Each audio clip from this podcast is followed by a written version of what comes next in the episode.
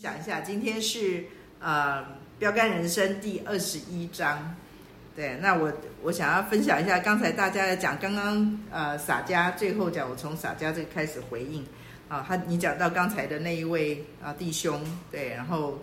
啊他的敬拜的，他带敬拜的方式，跟他带敬拜的一些的态度，其实对我来讲是啊很很挑战我，因为就是。也许我的个性、我的喜好吧，对，通通都是让我觉得很被挑战，所以我会在下里面，里面心里面会有很多小剧场，会有很多的圈圈叉叉，对，然后我就被圣灵责备，对啊，那我就想到说，呃，刚才你又提到了其他的一些的人，那都是让你觉得说，哦，这个小组或者是这个团体或这个教会。为什么要有这样子的人？如果没有这样子的人，多好啊！可是我就想到了，在箴言那边告诉我们：“铁磨铁磨出刃来，朋友相感也是如此。”啊，然后刚才家中也有提到哈，人是最难搞的，所以呢，尽量不要碰。对，可是我觉得，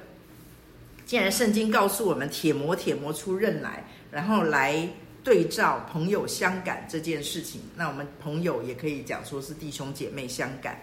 对，那所以表示说铁磨铁会磨出刃来。所以假如我们觉得这个人很讨厌、很麻烦，然后呢，我们呃忘记了所有上帝安排在我们的周边，或者是让我们就就是属神的人旁边发生的所有的人事物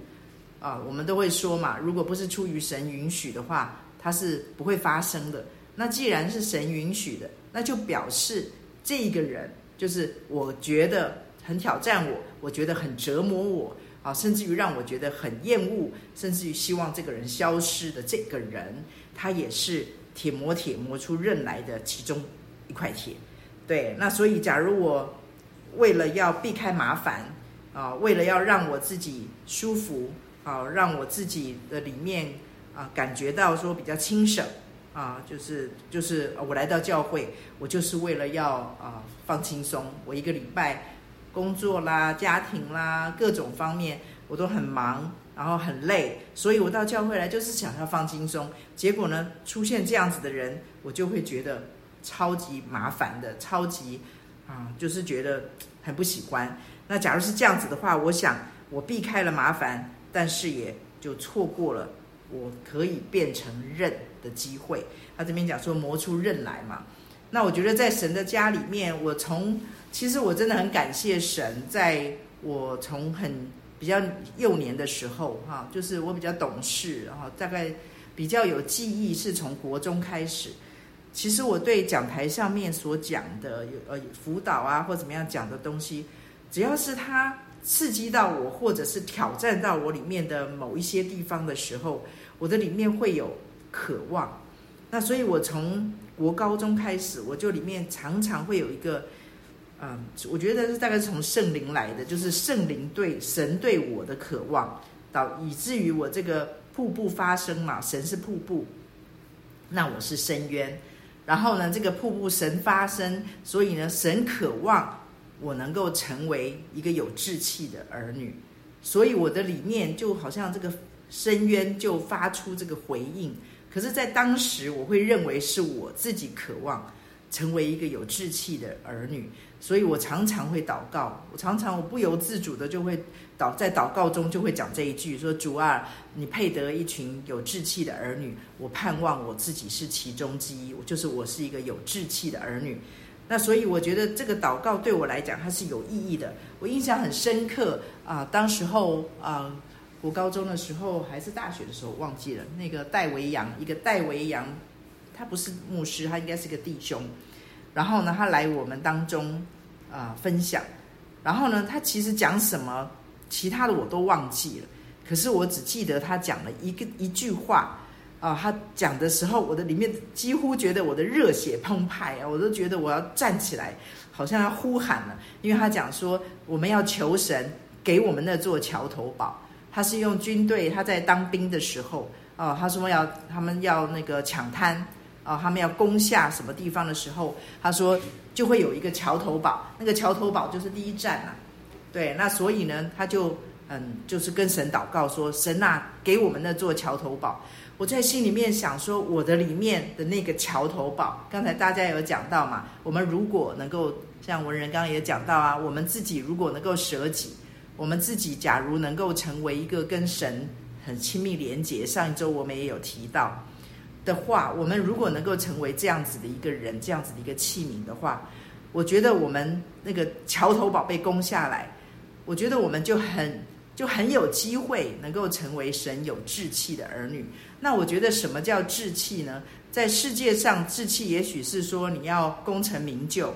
哦，你要把家庭弄得很好，哦，你要做这些都是一个外在的一个展现，我觉得没有错。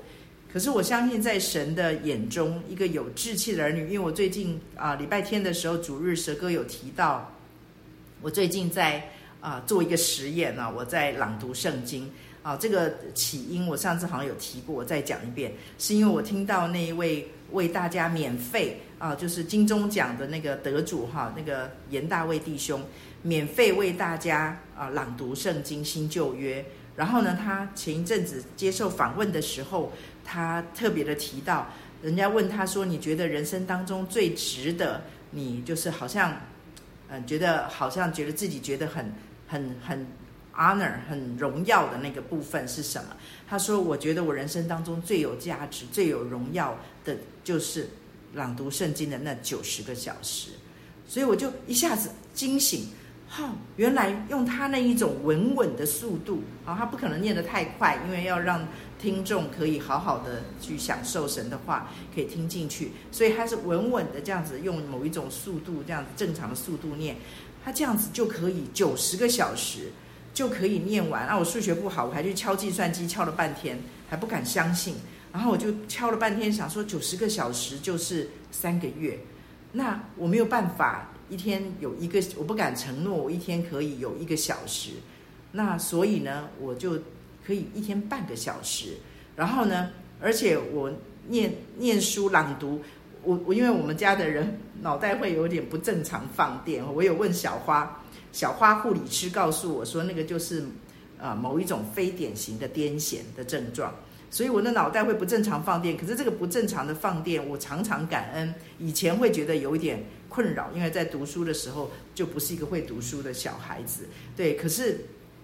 我后来在读圣经，在跟随神，呃，在呃渴慕神的话语的事情上，他就帮了我很大的忙。对，因为脑袋会放电，所以我在朗读的时候。我要用很快的速度去读它，然后我就发现我的嘴巴的那个速度在朗读的时候会逼我的脑袋，就是我的脑袋会努力的要跟上，我反而很专心，然后我反而能够进去，所以我那个速度可能不到不到啊、就是假如说是一天读半个小时的话，应该是半年读一次，我相信我应该不到半年就可以读完一次，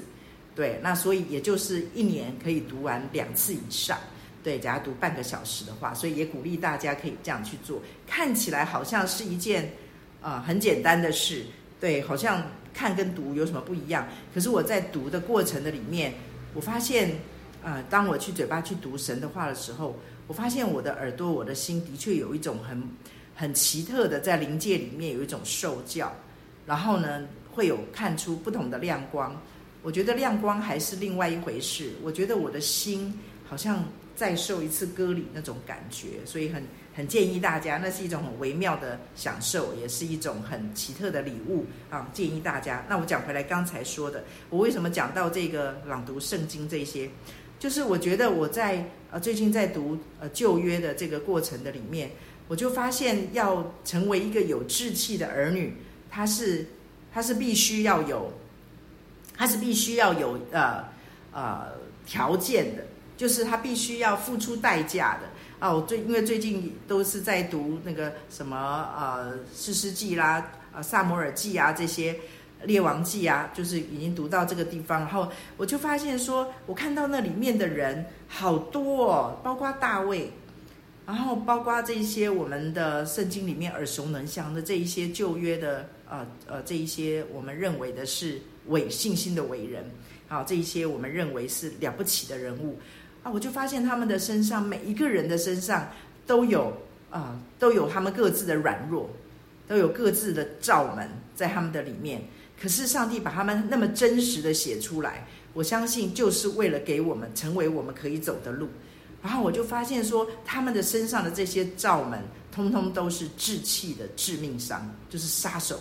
就是他们身上各自各自的那种软弱的地方。哇，我就觉得他们好像是我的考古题，他们好像是我的镜子。然后我就看着他们，我就发现。我们没有办法，没有任何一个人能够，好像要成为一个有志气的儿女，能够成为上帝手中可以用的有刃的那个利剑，可以避开，可以避开这样子的魔啊，不可能。所以我就发现说，这一些所有的人，他们不管是在任何的失败的什么里面，那当然他们有很多的优点，对。可是我看到了比较多的是，这一次看到的比较多的是，在他们的软弱。在他们的罩门，他们的那种最脆弱的那个地方，我就看到他们怎么样子可以败不复活，他们怎么可以从死地可以回回生哈？大部分就是来到神的面前悔改，来到神的面前回转，来到神的面前，从神的眼中再看一遍自己，使得他自己的失败啊，使得他自己的软弱，好像就成为他生命的养分，也成为他的垫脚石，然后可以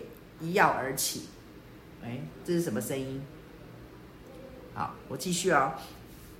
好，所以我觉得刚才大家讲的哈，就是铁磨铁磨出刃来了。这个朋友相感也是如此。我真心的在我自己的心里面告诉我自己，其实我老实告诉你们，其实我最近也真跟一位我陪了很久的姐妹说，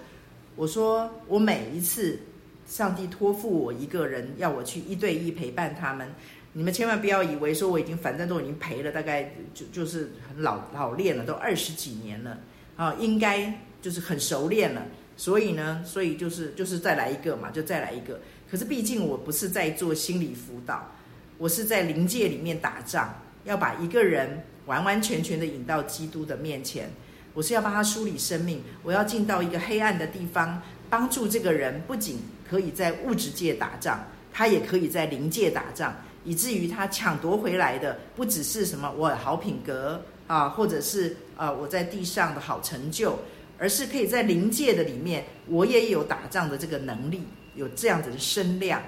对啊，我觉得这个是好像是神托我的。可是每一次神托我的新的人出现的时候，其实我的心里面还是七上八下，因为每一个人都是全新的。每一个人我要面对的，他都是一个全新的，要从头开始的，啊，所以我觉得对我来讲，每一次都是挑战；对我来讲，每一次也都是我自己要天人交战的时候。就是我也很想逃走，我也很想避开这个难搞的一个一个的人，因为神会托我，就表示他的生命需要被整理。那需要被整理，那就表示里面蛮凌乱的。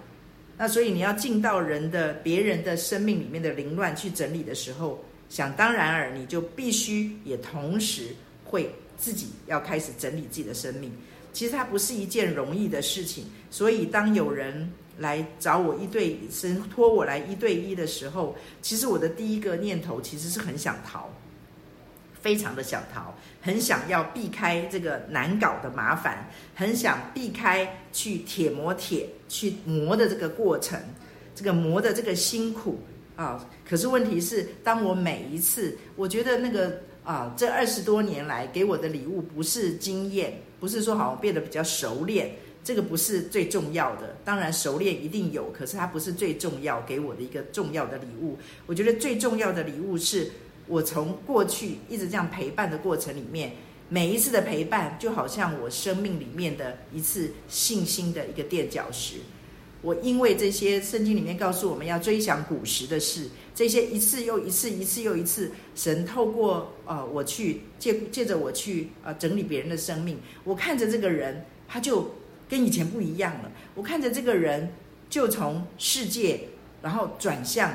啊、就是转向灵灵性。然后这个人就从呃跟神不和好，变成与神和好。这个人变成凡事像以前的话，是用世界的王给他的谎言去想事情，变成他可以用真理去想事情。我觉得这一些人一个一个一个的，对我来讲，就好像古时候的事，也好像是约旦河的两组历史一样。不断不断的提醒我，我们的神是又真又活、独一无二、可信的。那所以我觉得这个对我来讲，就好像是每一次都是那个信心的一次的啊要生。所以呢，我必须要说，我不喜欢碰难搞的人，包括我自己，我也不喜欢被磨铁磨铁磨的那种那种过程跟那种感觉，我不喜欢。我讨厌麻烦，我讨厌我啊、美好的小确幸的平平稳的每一天很规律的生活被打断，我讨厌。可是我每一次都告诉我自己，我如果避开了，我如果逃走了，这样子的一个托付，一次一次的逃走，我就也真的就错过了上帝在我生命当中的那个提升、那个扩张。也就是刚才我说了，我就错过了，我避开了麻烦，但是也错过了我成为任的大好时机。那所以我觉得这个作者他特别的提到他标题，我很喜欢从标题开始看。对，我以前很喜欢，我从小学就很喜欢写作文，而且我最喜欢写的作文的那个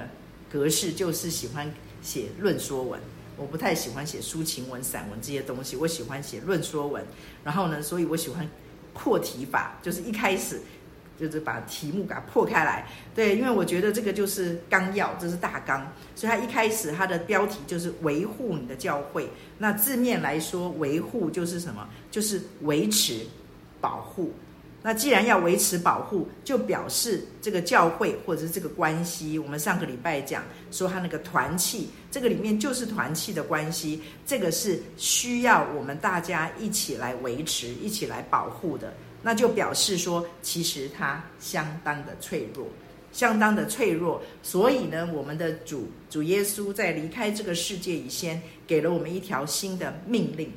它不是一个，上次我有之前我有提过哈，它不是一个，好像保罗说，我劝你们将身体当做活祭，它不是一个劝告，它不是一个邀请，它是一个命令。那为什么叫命令呢？命令的意思就是它是非常重要的，而且它是必须的，它是绝对必须的。而且是能够做到的。既然是神命令我们，就表示他已经给我们这个权柄，给我们这个能力，把所有的应许，把所有的配备都给我们了，他才会命令我们。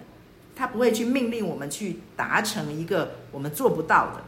那他就不是一个，他就不能称为是一个好神了。所以，他是一个重要的，是一个必须的，是一个我们能够做到的，就是去维护你的教会，用什么？用爱。啊，众人就因此认出我们是神主的门徒来了。所以主告诉我们在教会的里面，那个爱，我觉得不是很腐烂的去讲说，哦，我爱你，你爱我。说哦，我们常常会把那个上帝给我们的主耶稣给我们这个爱的命令，给它降级、矮化，或者是窄化，或者是糖衣化，就是觉得好像爱哦，恩典爱，就是说啊，算了算了，没关系。哦，就是我原谅你，没关系，你怎么样，我都包容你。我觉得这不是神给我们的，主耶稣给我们的一个爱的命令里面的精髓。对，因为我觉得那个里面，假如说是那样子的话，那就是跟世界上面的相悦没两样，那是很是很低阶的一种爱的方式。那这个是绝对不是从神来的。所以我觉得主耶稣给我们那个爱的命令的那个当中，是充满了真理的。它是充满了纪律的，哦，是充满了真理，是充满了纪律，是充满了原则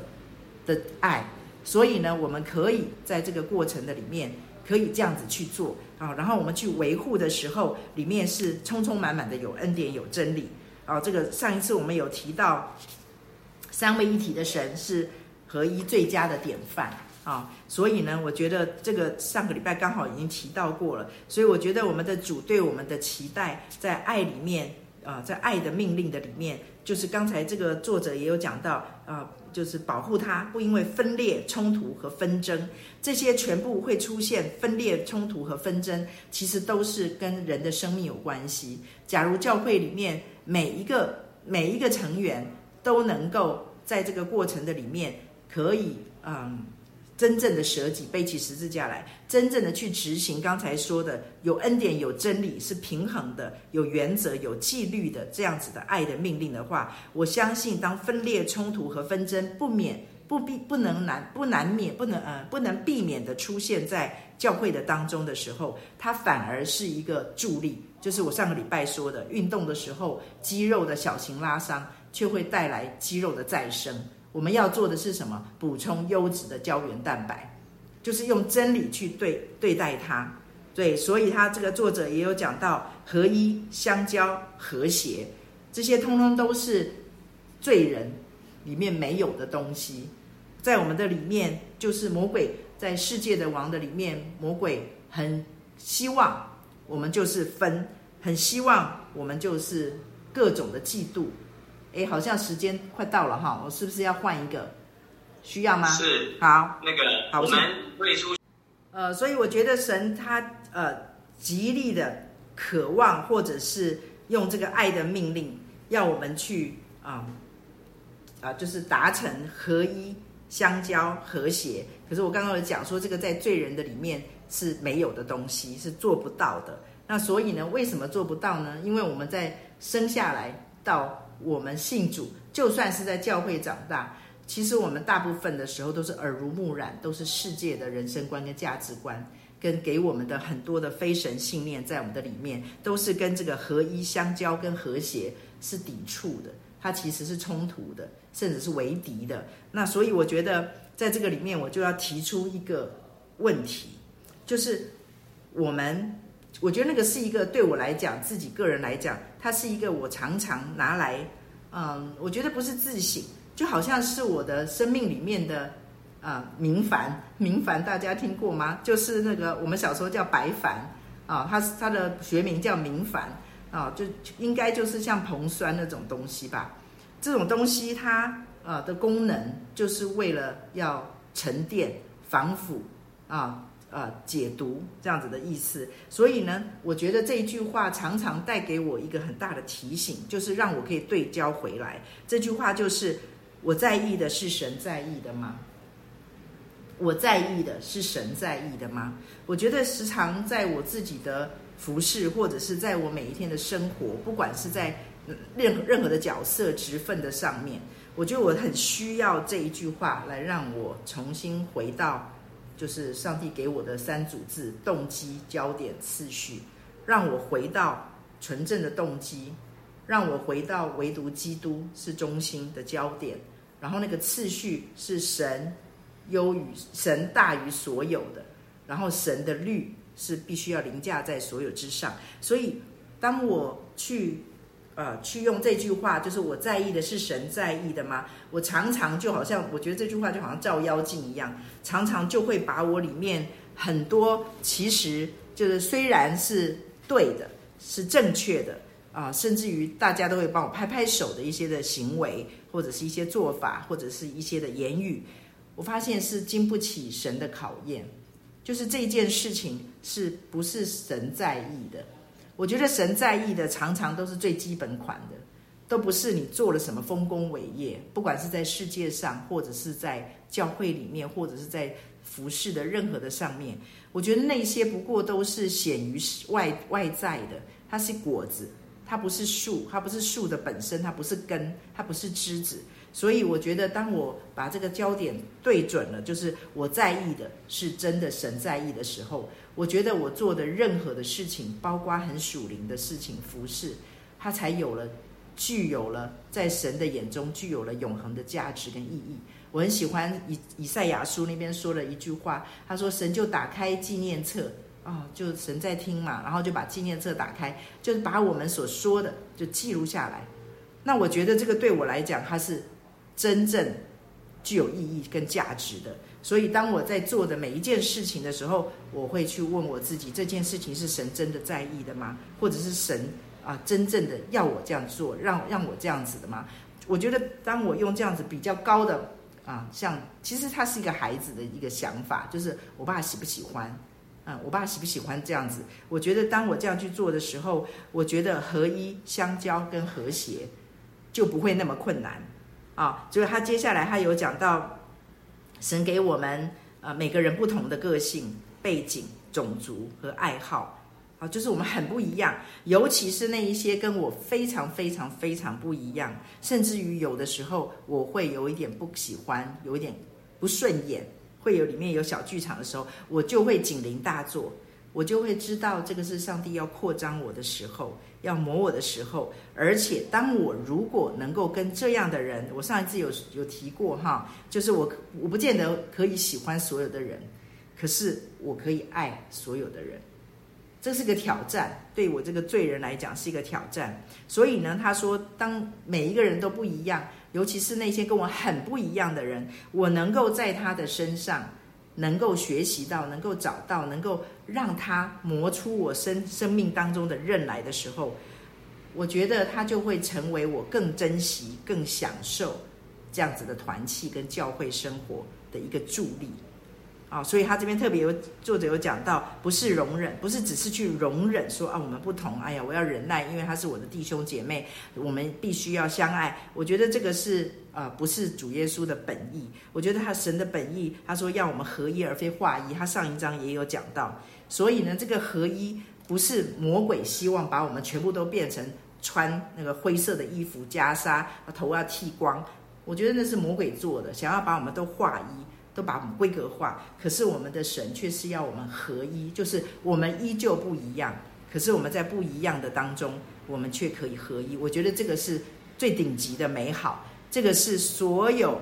啊、就可以让我们可以败坏那二者在这个里面想要试图用我们的不合一来羞辱上帝的这样子的一个阴谋啊。所以我觉得这个是上帝要在这个教会的当中给我们的一个非常。非常棒的一个，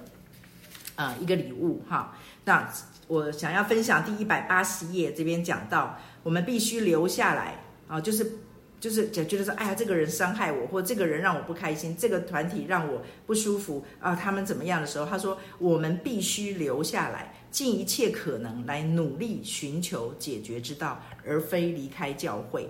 假如我们留下来，在一个我们觉得挑战了我们，甚至于让我们觉得不舒服、受伤或觉得不开心的地方，我们不是选择就是避开然后离开，我们却是选择留下来，